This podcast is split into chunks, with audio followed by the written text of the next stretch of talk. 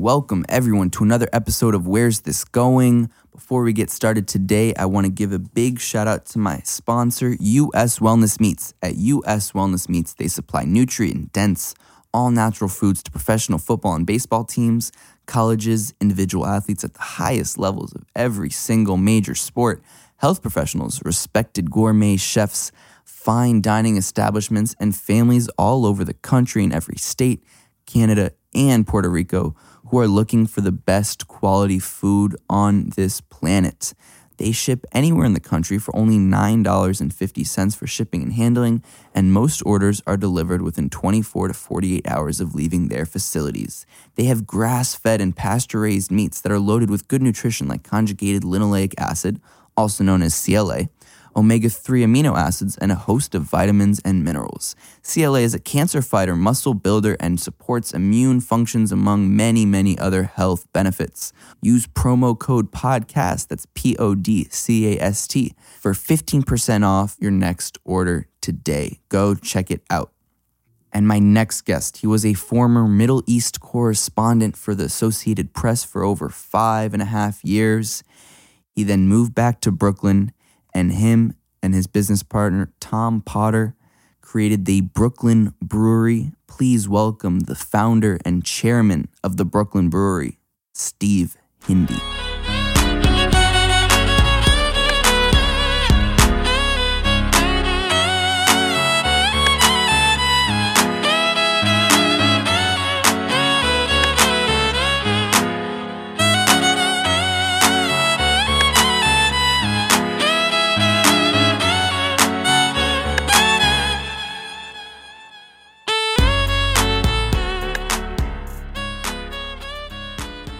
And we're live here with Steve Hindy. Thank you so much for coming on.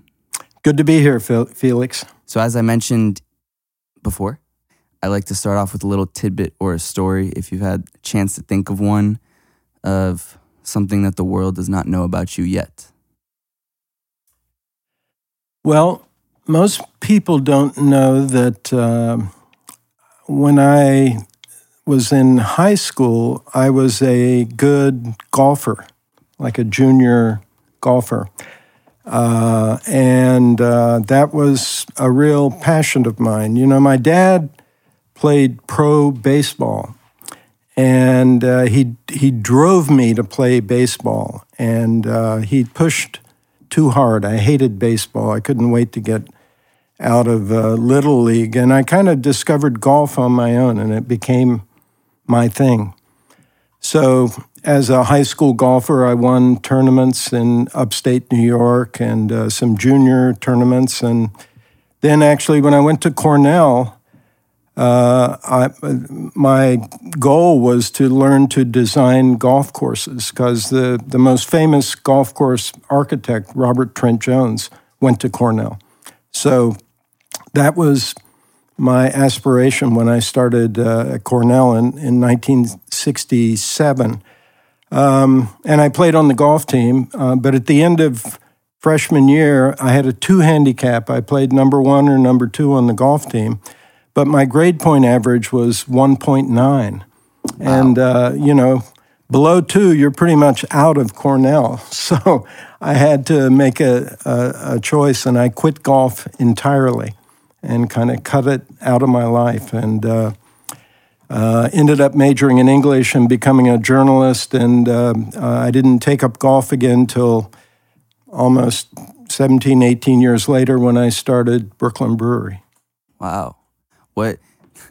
How did you come about with the 1.9 GPA? Were you partying? Were you not focused?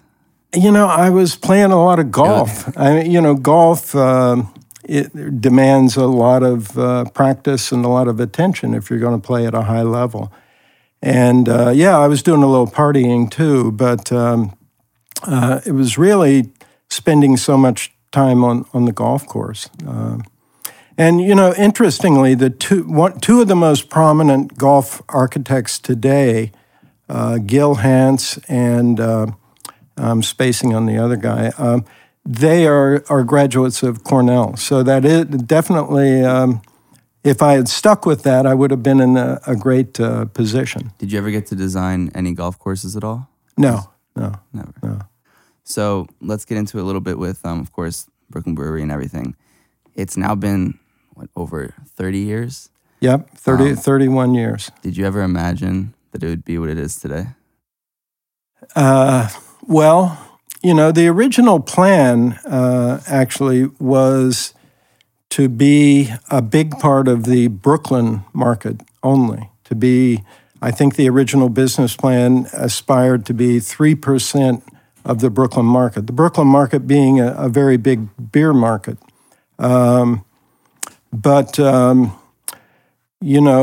Things have happened and we've become an international brand. So actually this year, 60% of our sales will be export, will be around the world.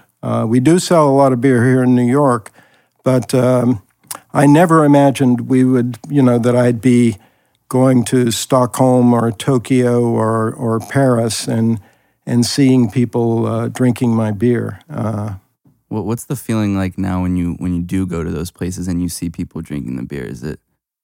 I think the biggest thrill for any brewer, and I feel this here in New York too, in Brooklyn, when I see people ordering my beer and drinking, and I just feel like, yes, And then it's almost double yes when you see it happening in Paris or London, around the world. It's quite amazing how the name Brooklyn has carried us to all these faraway places, because we've never really done any advertising. It's all been word of mouth.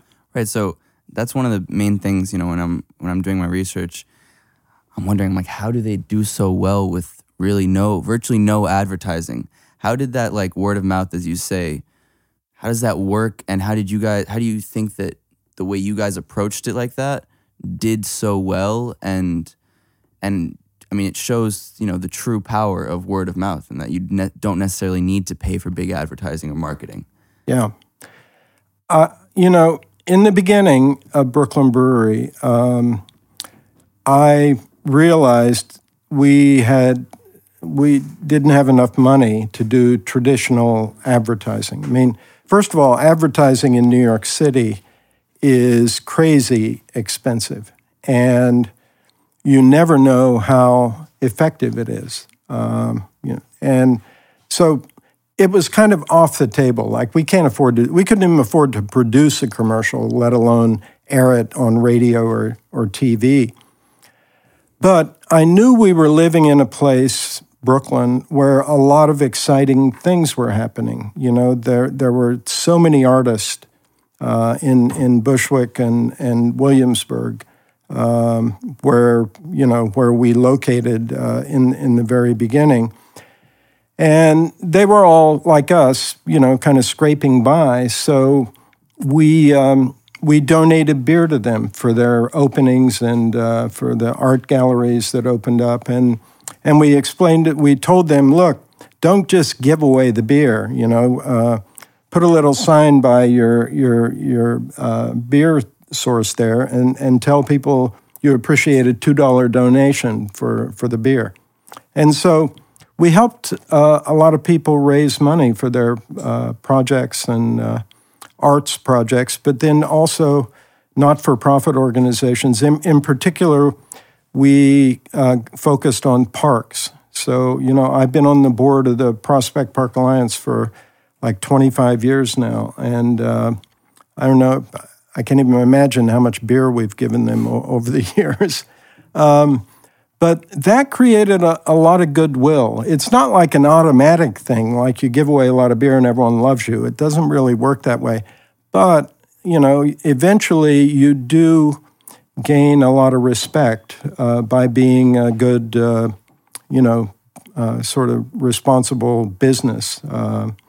And, I'm very gratified when I run into people all the time, really, who say to me, I don't even know if you know about my little dance group, but you guys have been donating beer to us for 25 years, and we really appreciate it. And that makes me feel good. And then, of course, we kind of rode the wave of the Renaissance in Brooklyn. So, you know, all of a sudden, Brooklyn had a lot of international connections, and there were a lot of people in music and art and literature connecting with Brooklyn. You know, we sort of were part of that whole thing. So I think that helped us project around the world. And then the internet, which didn't exist when we started, I mean, it just kind of blew up everything we were doing. And the reach of what we were doing became so much greater than it was without the internet. I'll give you an example. We did promotions too. I'll give you an example. In, I think it was like 3 years, like 1990 to 92, we did something called the Brooklyn Lager Band Search. So we realized there were all these bands in Brooklyn, and they were all struggling to get attention and to get signed, you know, with a big record company. Funny, record companies hardly exist today. But so we partnered with the guy who was doing the Celebrate Brooklyn series in Prospect Park. And we did something called the Brooklyn Lager Band Search. And we solicited, you know, entries with taped auditions. So, and we gave... we had 3 awards, one for rock, one for world beat, and one for jazz. And we, you know, we got hundreds of tapes, and we listened to them, along with some record industry scouts who participated as judges. And we narrowed it to like 5 bands in each category.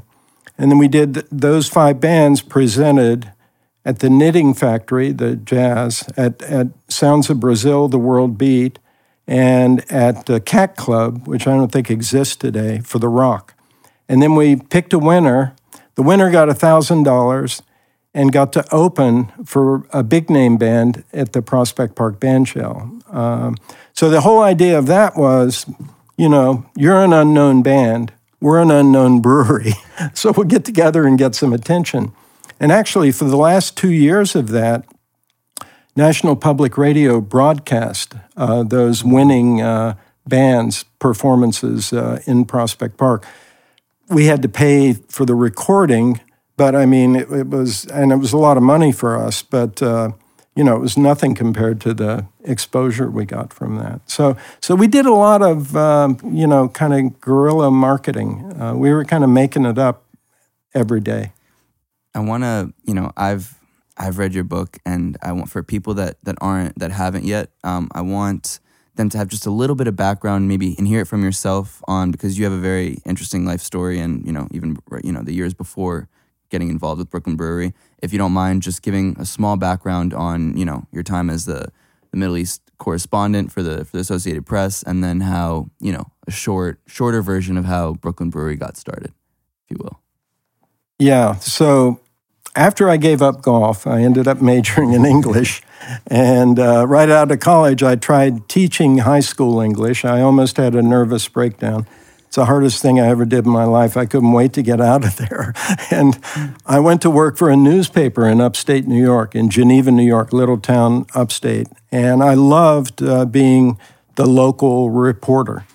And then I married my high school girlfriend, and eventually, we moved to New York City, and I worked for newspapers in the suburbs of New York. We lived on the Upper West Side, and eventually I got my big chance, a job with Associated Press in Newark, New Jersey.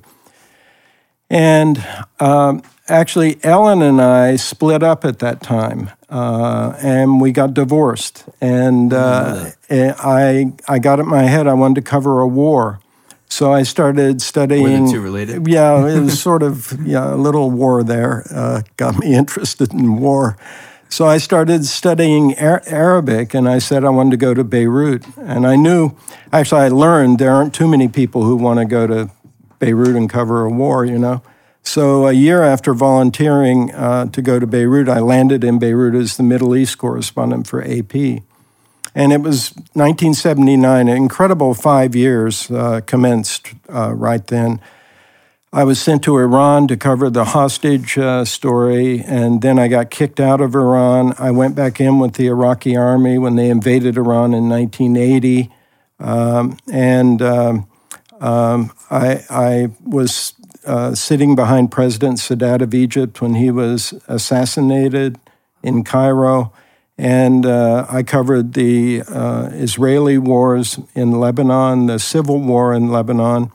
I was abducted in Lebanon in 1980, a very nasty incident where the people with me, two of the guys with me were tortured and killed, and one was shot, and we carried him out and got on a helicopter, and he lived. So it was like a pretty amazing 5.5 years. In the middle of that, I missed my ex-wife, Ellen, and started writing to her. And eventually she came to visit me in Beirut. And when she came to Beirut, there was no fighting. We had an amazing time. So we went up to the mountains, we went to Syria, to Damascus, and we decided to get back together. So we got remarried in Beirut during the war, and we had our first child there, and then our second child in Cairo. But when I was in the Middle East, I met Americans who worked in Saudi Arabia, where they have Islamic law, no alcohol. And these guys were avid homebrewers. And it's the first time I ever learned you can make beer in your kitchen. AP wanted me to go to the Philippines next. Ellen said, no way I'm going to Manila with these babies. I'm going home. I hope you come with me.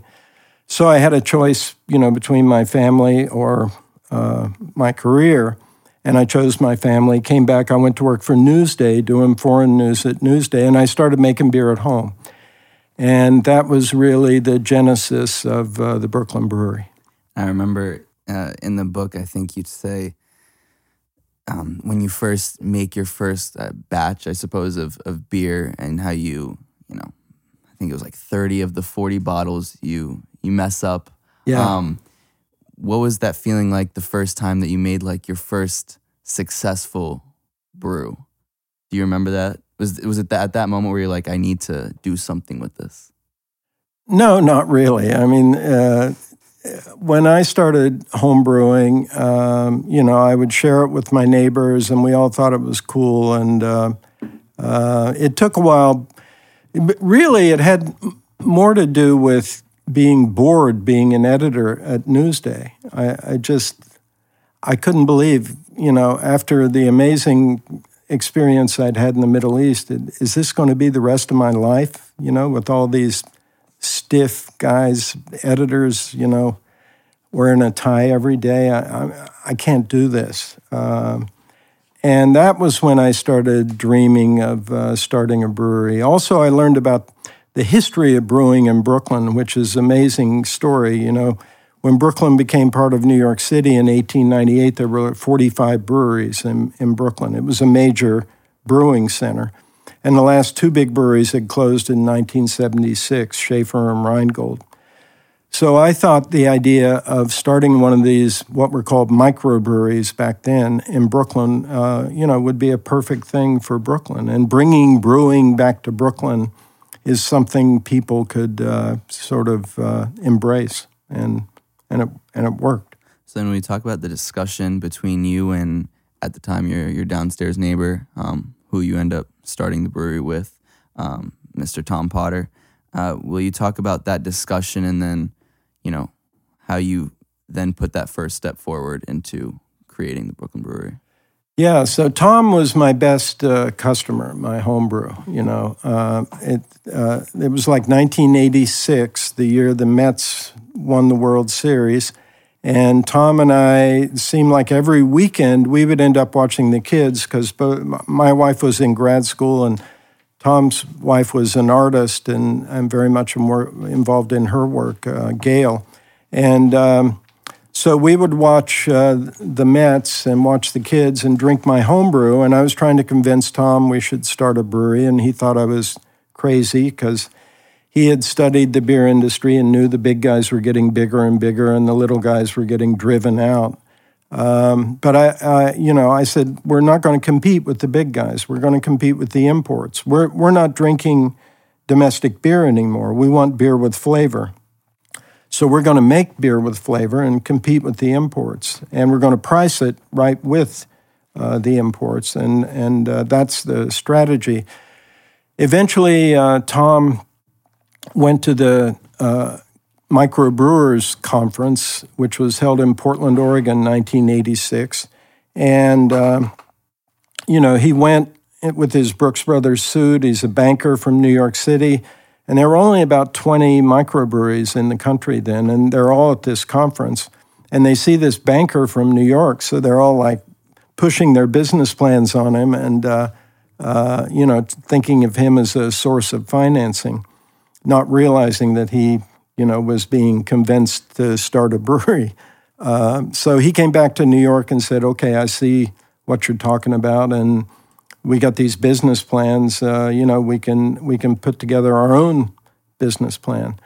So Tom did the numbers for the business plan, and I did the sort of why Brooklyn and the marketing end of the thing. And we started raising money. We wanted to raise $500,000, which we eventually did.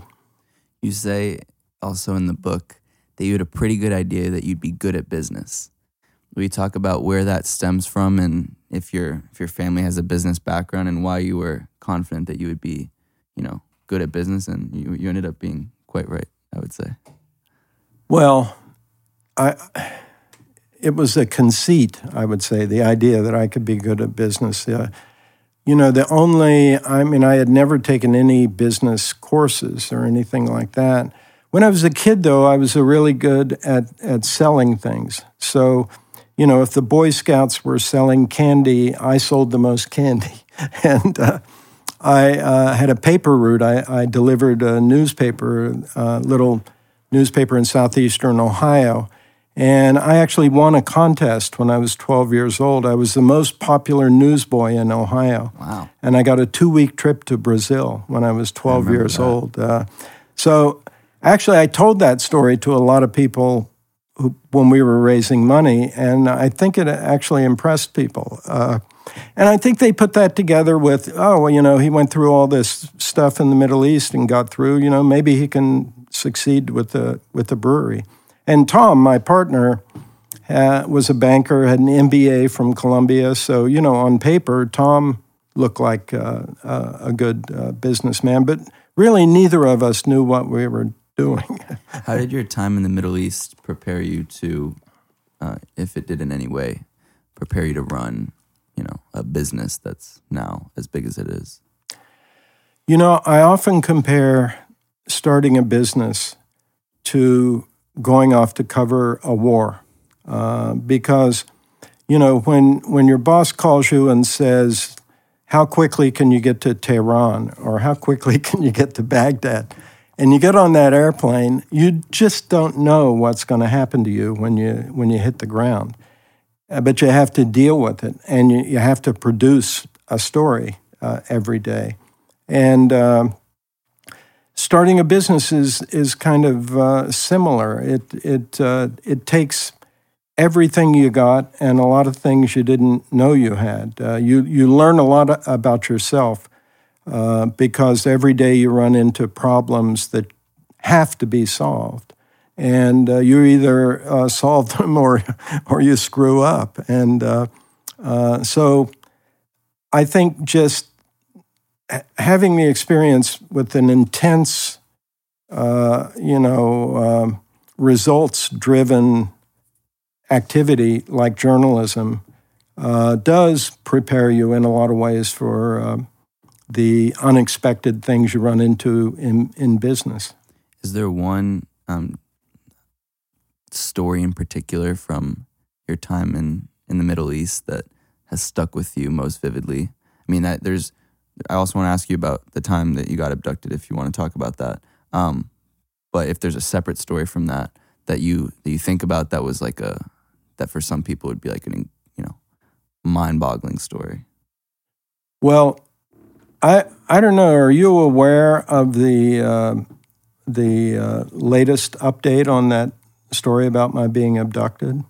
I'm not. Well, that's amazing, I'll tell that story. So this is 1980. I'm in South Lebanon with the Irish Battalion of the United Nations Peacekeeping Force on a patrol. There's a peacekeeping force in South Lebanon that's put there by the UN to prevent the PLO from going into Israel. So I'm with the Irish Battalion on a patrol, routine. We're abducted by a militia group, and the lead militiaman shoots one of the Irishmen who's with us, and then takes away two of the other Irishmen, and they're found hours later. They've been tortured and killed. And it turned out there was a revenge killing. There had been a battle between the Irish Battalion and this militia. They killed a militiaman. The guy who abducted us was a brother of the kid who was killed, and he wanted revenge, so on the Irish. So they let us go, let me and my photographer and a couple of UN officers, actually one French and one American. They let us all go, but they tortured and killed these two Irishmen. So 35 years later, I'm sitting at my office in Brooklyn at the brewery, and the woman who answers the phone comes in and says, Steve, Homeland Security agents are on the line. They want to talk to you. And I said, well, of course, you know, put them through. So these the Homeland guys say, we want to talk to you. And I said, okay, of course, why? And they said, well, we'd like to tell you when we get there. And I said, well, okay, when do you want to come? And they said, now. So they show up like a half hour later, sit down in my office, and they said, don't be alarmed. You know, this is something you were involved in 35 years ago in Lebanon, in South Lebanon with the United Nations. And I said, well, you mean when I was abducted? And they said, yeah. They said, we think the guy who abducted you is living in Detroit, running an ice cream truck, selling ice cream to children. And he applied for American citizenship. We investigated him. We found he entered the U.S. illegally. And we found your stories about the killings. And so we're wondering if you could identify him. And they showed me headshots of 50 Arab men. And I picked him out. And they said, wow, that's amazing. Would you be willing to testify against him? And I said, yes. So then they went to Ireland, and they found the Irishman who was shot by this guy, shot point blank, who lived. And he identified the guy too. So eventually they arrested him and deported him to Lebanon. And he is at this very moment in a jail in Lebanon, and he's on trial for double murder of the two guys, attempted murder of the third guy. You know, as a journalist, you write a lot of stories, and when you're a young journalist and you don't know any better, you think, wow, this story's going to blow the lid off this town. You know, people are going to rebel when they read how screwed up this thing is or whatever. And in fact, nothing ever happens as a result of a news story. So to see this thing follow through to the point where this guy's brought to justice is a very satisfying thing for me. Did you ever get to see him? When you testified, were you in the same room as him? No, I was subpoenaed to come to Beirut and testify. But my journalist friends in Beirut told me, do not come here because this guy has a big family. And, you know, you would definitely be in danger if you came to testify. So I gave a deposition, which was read at the trial. And it's interesting. So he was a Shiite Muslim working for this militia, which was actually an Israeli-supported militia. It's complicated. Lebanon's very complicated. So Hezbollah didn't exist back then. Today, Hezbollah dominates South Lebanon, and this guy's family is big in Hezbollah. So what I hear from the Irish is that the family is protecting him from being convicted and executed. And the Irish government is insisting that he be prosecuted. So they're both hoping he's going to die in captivity. And I think he's probably close to 80 years old now. But he's been in jail for 5 years since he got sent to Beirut. What have you been back to the Middle East often since your time there as a correspondent?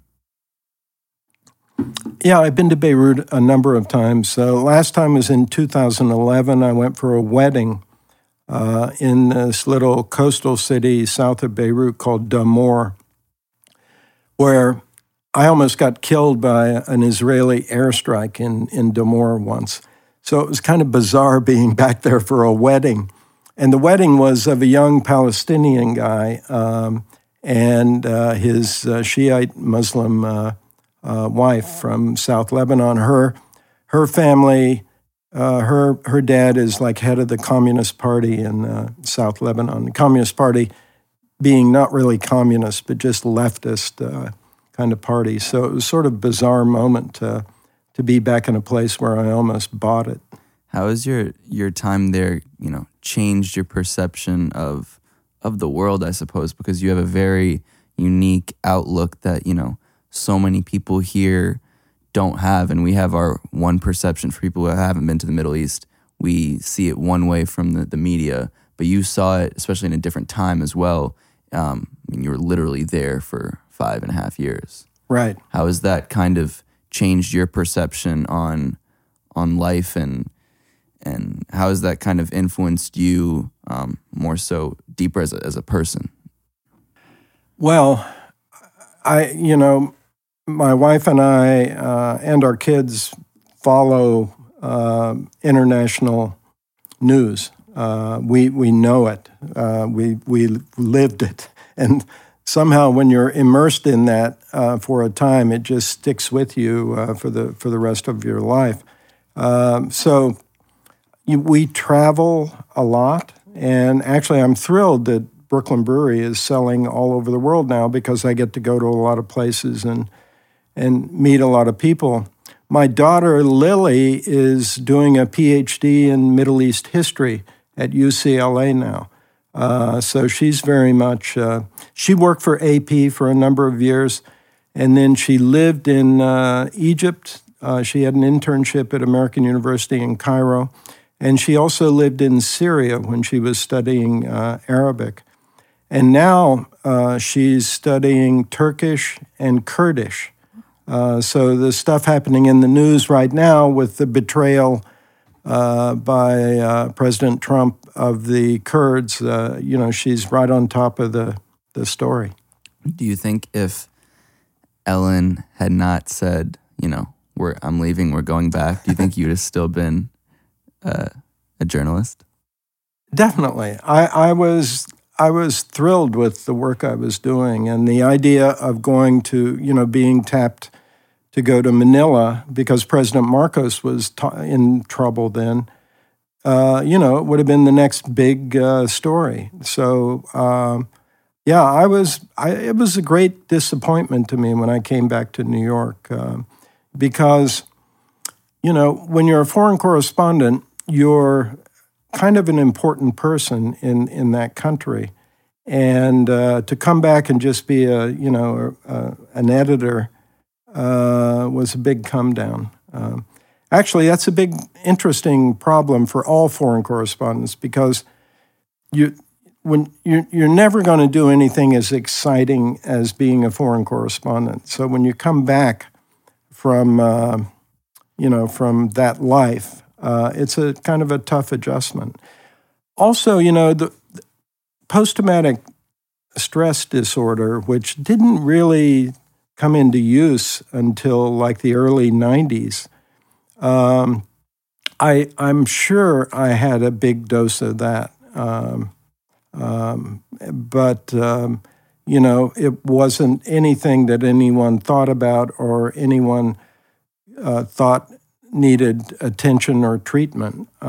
So we just drank a lot of whiskey to deal with our anxiety. Right. I think that's an interesting point because I was thinking about that as well. It's most people think that PTSD is, you know, just with veterans and people who are, you know, on the front lines. But I imagine, you know, being a foreign correspondent can be just as traumatic, and sometimes, if not more, especially with some of the instances that you're talking about. How has, over the years, do you feel like you've, how have you dealt with that, you know, especially now that people talk about it more and are willing to talk about mental health more and trauma more? Yeah. Do you find that to be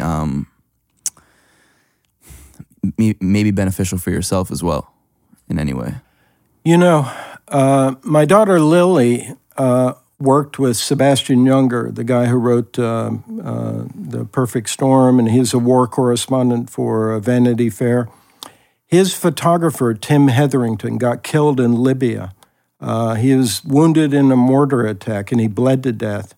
And if someone had put a tourniquet on his leg, he would have lived.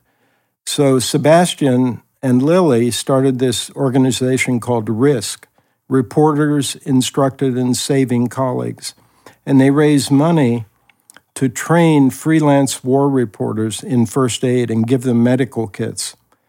So I do events where I interview war reporters, and then we take the, you know, we charge people to come. And the public is interested in what war reporters do. And I donate the money to RISC. So I did one earlier this year in Sweden, which was, we had like 200, we had turned away people for that one. I did it with Swedish reporters, war reporters. And I'm trying to set one up in Paris right now with some reporters I know in Paris. And we talk a lot about PTSD and how, you know, the better newspapers like the New York Times, Washington Post, and AP are very much aware of PTSD, and they, you know, reporters now are trained in how to deal with that, and editors are much more sensitive to the mental health of the people working for them. So yeah, Actually, one of the events I did for RISC was with a professor. He's Canadian. I think he's at University of Toronto. Dr. Anthony, I'm spacing on his last name, but he's an expert in PTSD and has studied the effects of covering wars on reporters, and it definitely has a huge effect because, you know, reporters have to go from one big event to another, one big story to another, and it's like constant intensity of covering conflict. We're going to take a quick break. Our logo, a very famous designer, he did the I Love New York logo, did Bob Dylan's early albums, and he's done a million things you would recognize. There are many books about Milton. And he has well, first of all, he knows New York. You know, he's born in the Bronx, brought up in New York. He started one of the early graphic design firms.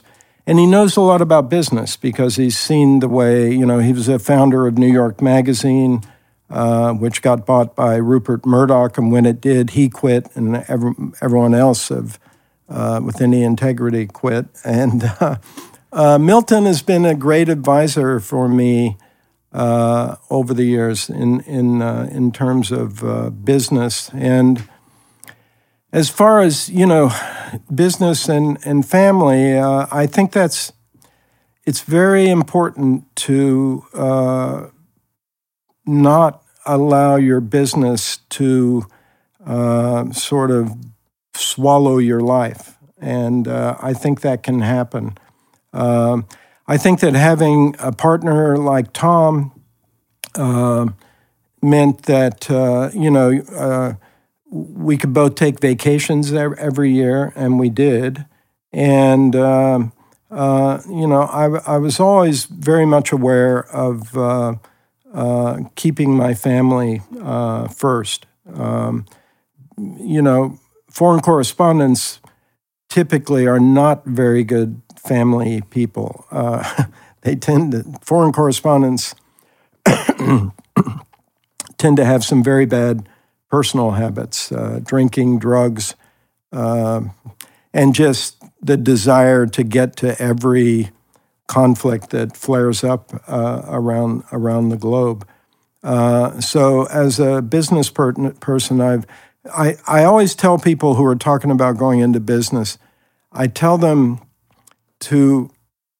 they have to understand that it could swallow up their life entirely, and that you've really got to make sure you have a place for your role as a father and a leader with your wife of a family, because the business can just dominate your life, and you shouldn't let that happen, because life is more than just business.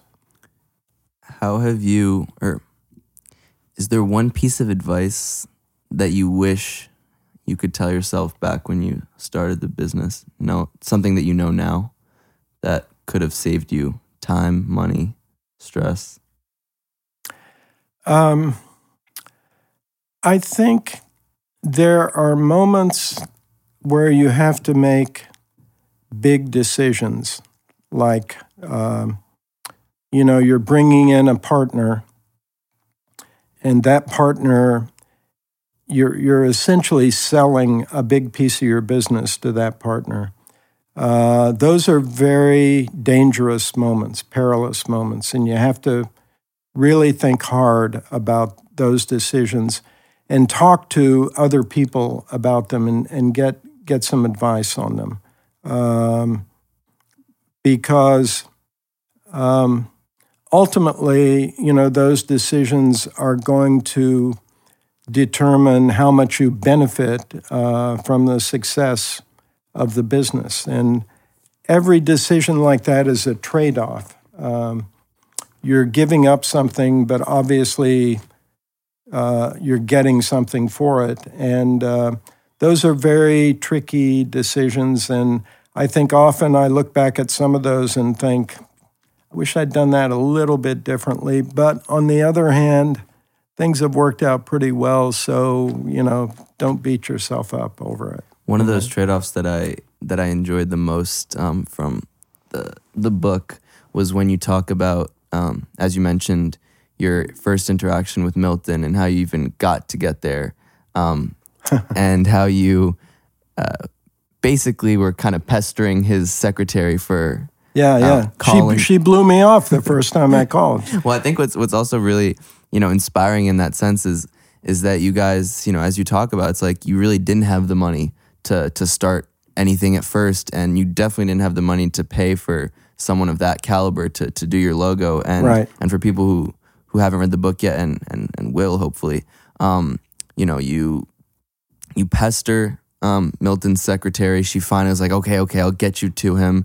And then once you know, put in front your idea, he says he's on board, and then he ends up having a stake in the company. And I think that's like a really good, you know, speaking of business, a creative way of going about it, because I think for some people they might have kind of given up and said, you know, I'll go for a different designer. But I think you realize the power of having that logo. And in that sense, I think you were 1,000% right, because that logo now, you know, is the one you see all over the world. Yeah. How did you, you know, is it moments like those where you feel extra, I don't know, maybe proud or happy that things turned out the way they did in that specific moment? Because if that secretary had blown you off and had ended up not giving you the call to Milton, things could be very different today. Yeah, I think my persistence there was sort of the persistence of a journalist. You know, I was like, damn it, I'm going to meet this guy. I'm not going to let this woman prevent me from at least pitching Milton. That you know, that's a quality that journalists have that I think is very much, transferable into the business world. And I feel like there are other instances of where that you knock on every door attitude has been a positive for us. I don't know if you remember, but our biggest investor early on, I'm from a really small town in southeastern Ohio, Middleport. It's like 3,000 people. I think it's shrunk since I left when I was 16.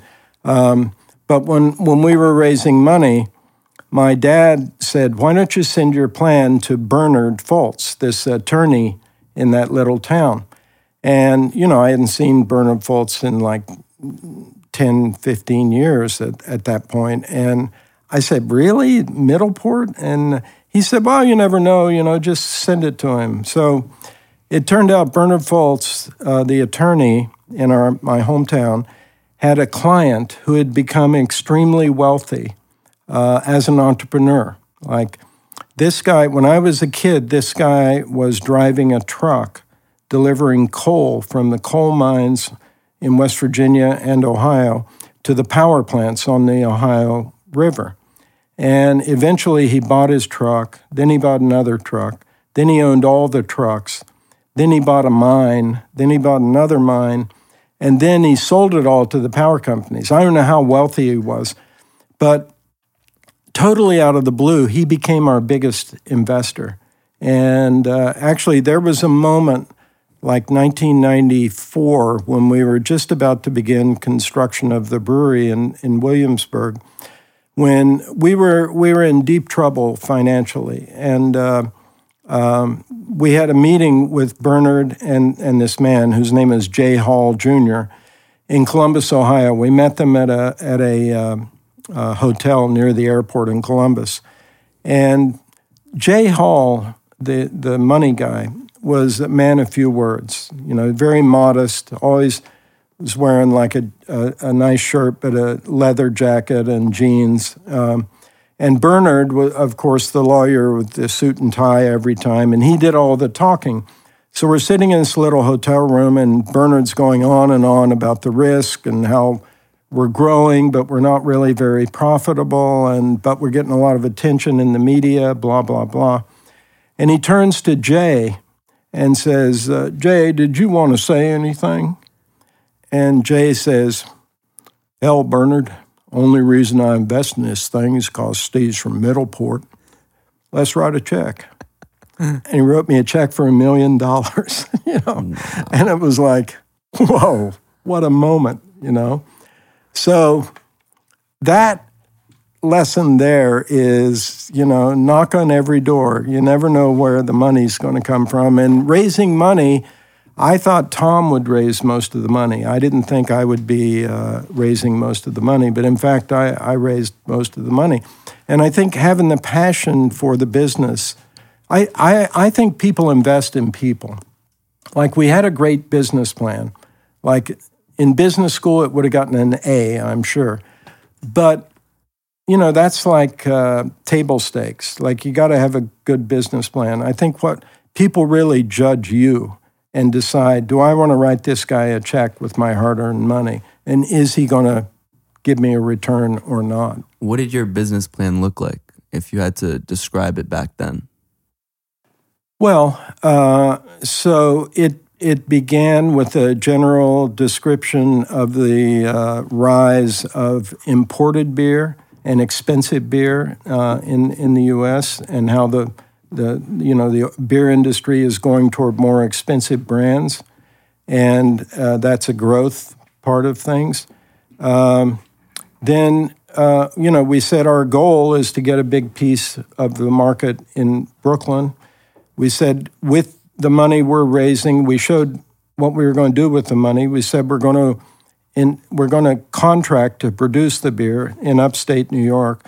We're going to truck it to Brooklyn, and we're going to sell the beer ourselves and own our own distribution company. And that's the way we're going to get established. And then we're going to build a brewery.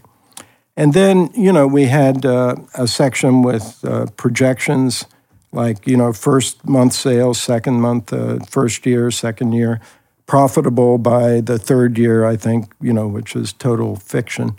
But, and then I think the part that most impressed people was the team.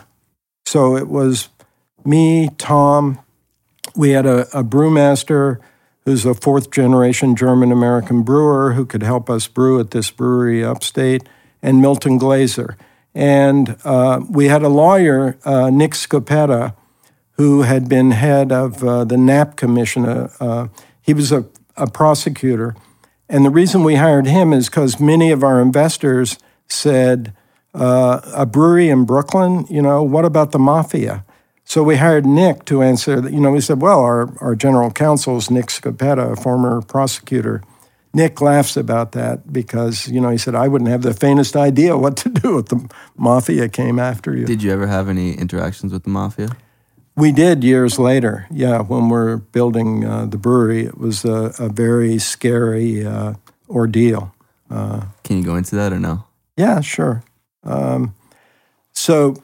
when we're building our brewery in like 1996, and we're almost done with it in Williamsburg, and the Daily News wrote a story about the first brewery in Brooklyn in 20 years, and they had photos of the construction, picture of me and our brewmaster Garrett Oliver on the construction site. So the next day, two big limousines pull up in front of the brewery, and these guys got out who looked like they're central casting. The minute they showed up, all the workers disappeared off the job site. You know, electricians, carpenters, plumbers, they were gone. And it turned out we were doing this job with non-union labor, and these guys represented the labor unions. So they shut us down for like 10 days, and eventually... I had a meeting with the boss of the group and a couple of other guys, and I tried to evoke some human connection with them, talking about my background, the war stories, et cetera. And the boss was kind of interested in my background, but the guys with him were like, you know, yeah, we heard enough of this, you know, we're here for JOBS, you did this without us, you know, And so eventually the boss told me he was going to have to hurt me, and he put his hand between my legs. I was sitting in a chair very much like this, leaning back in an office chair, and he put his face down next to me and said, "We're going to have to hurt you." And then he grabbed me by the shoulders and slammed me into the wall and said, "Just kidding. We want you to come to our Christmas party and bring your wife and take an ad in our journal." And I'm thinking, God, I'll take a gold page and whatever. And they left, and eventually the workers came back on the job, and I never heard from those guys again. But I wrote about this in Beer School, the book you're talking about. And when the book came out, New York Magazine interviewed me. They wanted to know the name of the boss. And I said, you got to be kidding me. I live in South Brooklyn. You know, he's probably in my neighborhood. So I wouldn't give them the name. But I Googled him. This is like 2005. He went to jail for extortion and racketeering for putting no-show jobs on a school construction project at 39th Street and 3rd Avenue, about 30 blocks from where we live. How long did he go to jail for? He went to jail for like 5 years. What do you... I mean, now Brooklyn Brewery is all over the world. Yeah. What's next for it? I mean, it's already, you know, I mean, we were talking even before, places like Japan and Sweden and Australia, and there, it goes on and on and on. Yeah. How do you, you know, from this point on, even continue to push the brand even more? Well, you know, the craft beer business in the U.S. is really tough right now because there are 7,600 breweries. You know, when I started... there were fewer than 50 breweries in the whole country, 50 brewing companies in the whole country. Now there are 7,600. So there's a real glut, and it's a real tough sell domestically. But our international business is exploding. Like this year, it's a very big number to begin with, and it'll grow by like 15-16% this year. So I think That's going to continue to grow. And we've only begun to understand how to really, elevate that market with marketing around the world. And that's what we're beginning to do now. Up to now, most of our effort has been selling beer, like pushing beer, getting restaurants and bars to understand our beer and to sell it for us. Now we're beginning to think more about marketing the beer, which means, telling our story, telling the story of our brands through the media, through the internet, in a much more professional way. And so, we are 31 years old, but I feel like we're at the beginning of the growth of Brooklyn Brewery. And the export business is now, this year it'll be 60% of our sales will be export. What would you say is the favorite part of what you do now today on a regular basis? Well, I'm no longer doing like day-to-day stuff. We have a CEO and a president, and I'm chairman. So I'm kind of an ambassador now. And our brewmaster, Garrett Oliver, also. Garrett's known all over the world. He's written a couple of... he wrote a book called The Brewmaster's Table, all about beer and food. And he's editor-in-chief of the Oxford Companion to Beer, which is the first ever encyclopedia of beer published by Oxford University Press. So Garrett and I basically are ambassadors now. We travel around telling the story of the brewery, tasting our beers with people. In the past 6 months, I've been to Sweden, I've been to Japan, I've been to Australia, I've been to China, I've been to Russia, selling beer. And it's kind of fun, because my books have been translated into Russian and Chinese and Japanese, so I always run into people who want me to sign their books, and of course I get a kick out of that. I feel like I'm selling beer and books these days, and I'm writing an update of Beer School for a Japanese publisher right now. So I think you've only begun to see Brooklyn Brewery blossom around the world. And to wrap things up, what do you hope is your legacy as co-founder, president, chairman of the Brooklyn Brewery? Well, I hope the brand has a future, and I think it's pretty much assured. 31 years is not nothing, and I would be thrilled if Brooklyn Lager and the Brooklyn brand is still around long after I'm gone. You can find more information about the Brooklyn Brewery and all of their history, tours, events, their online store, and much, much more at brooklynbrewery.com.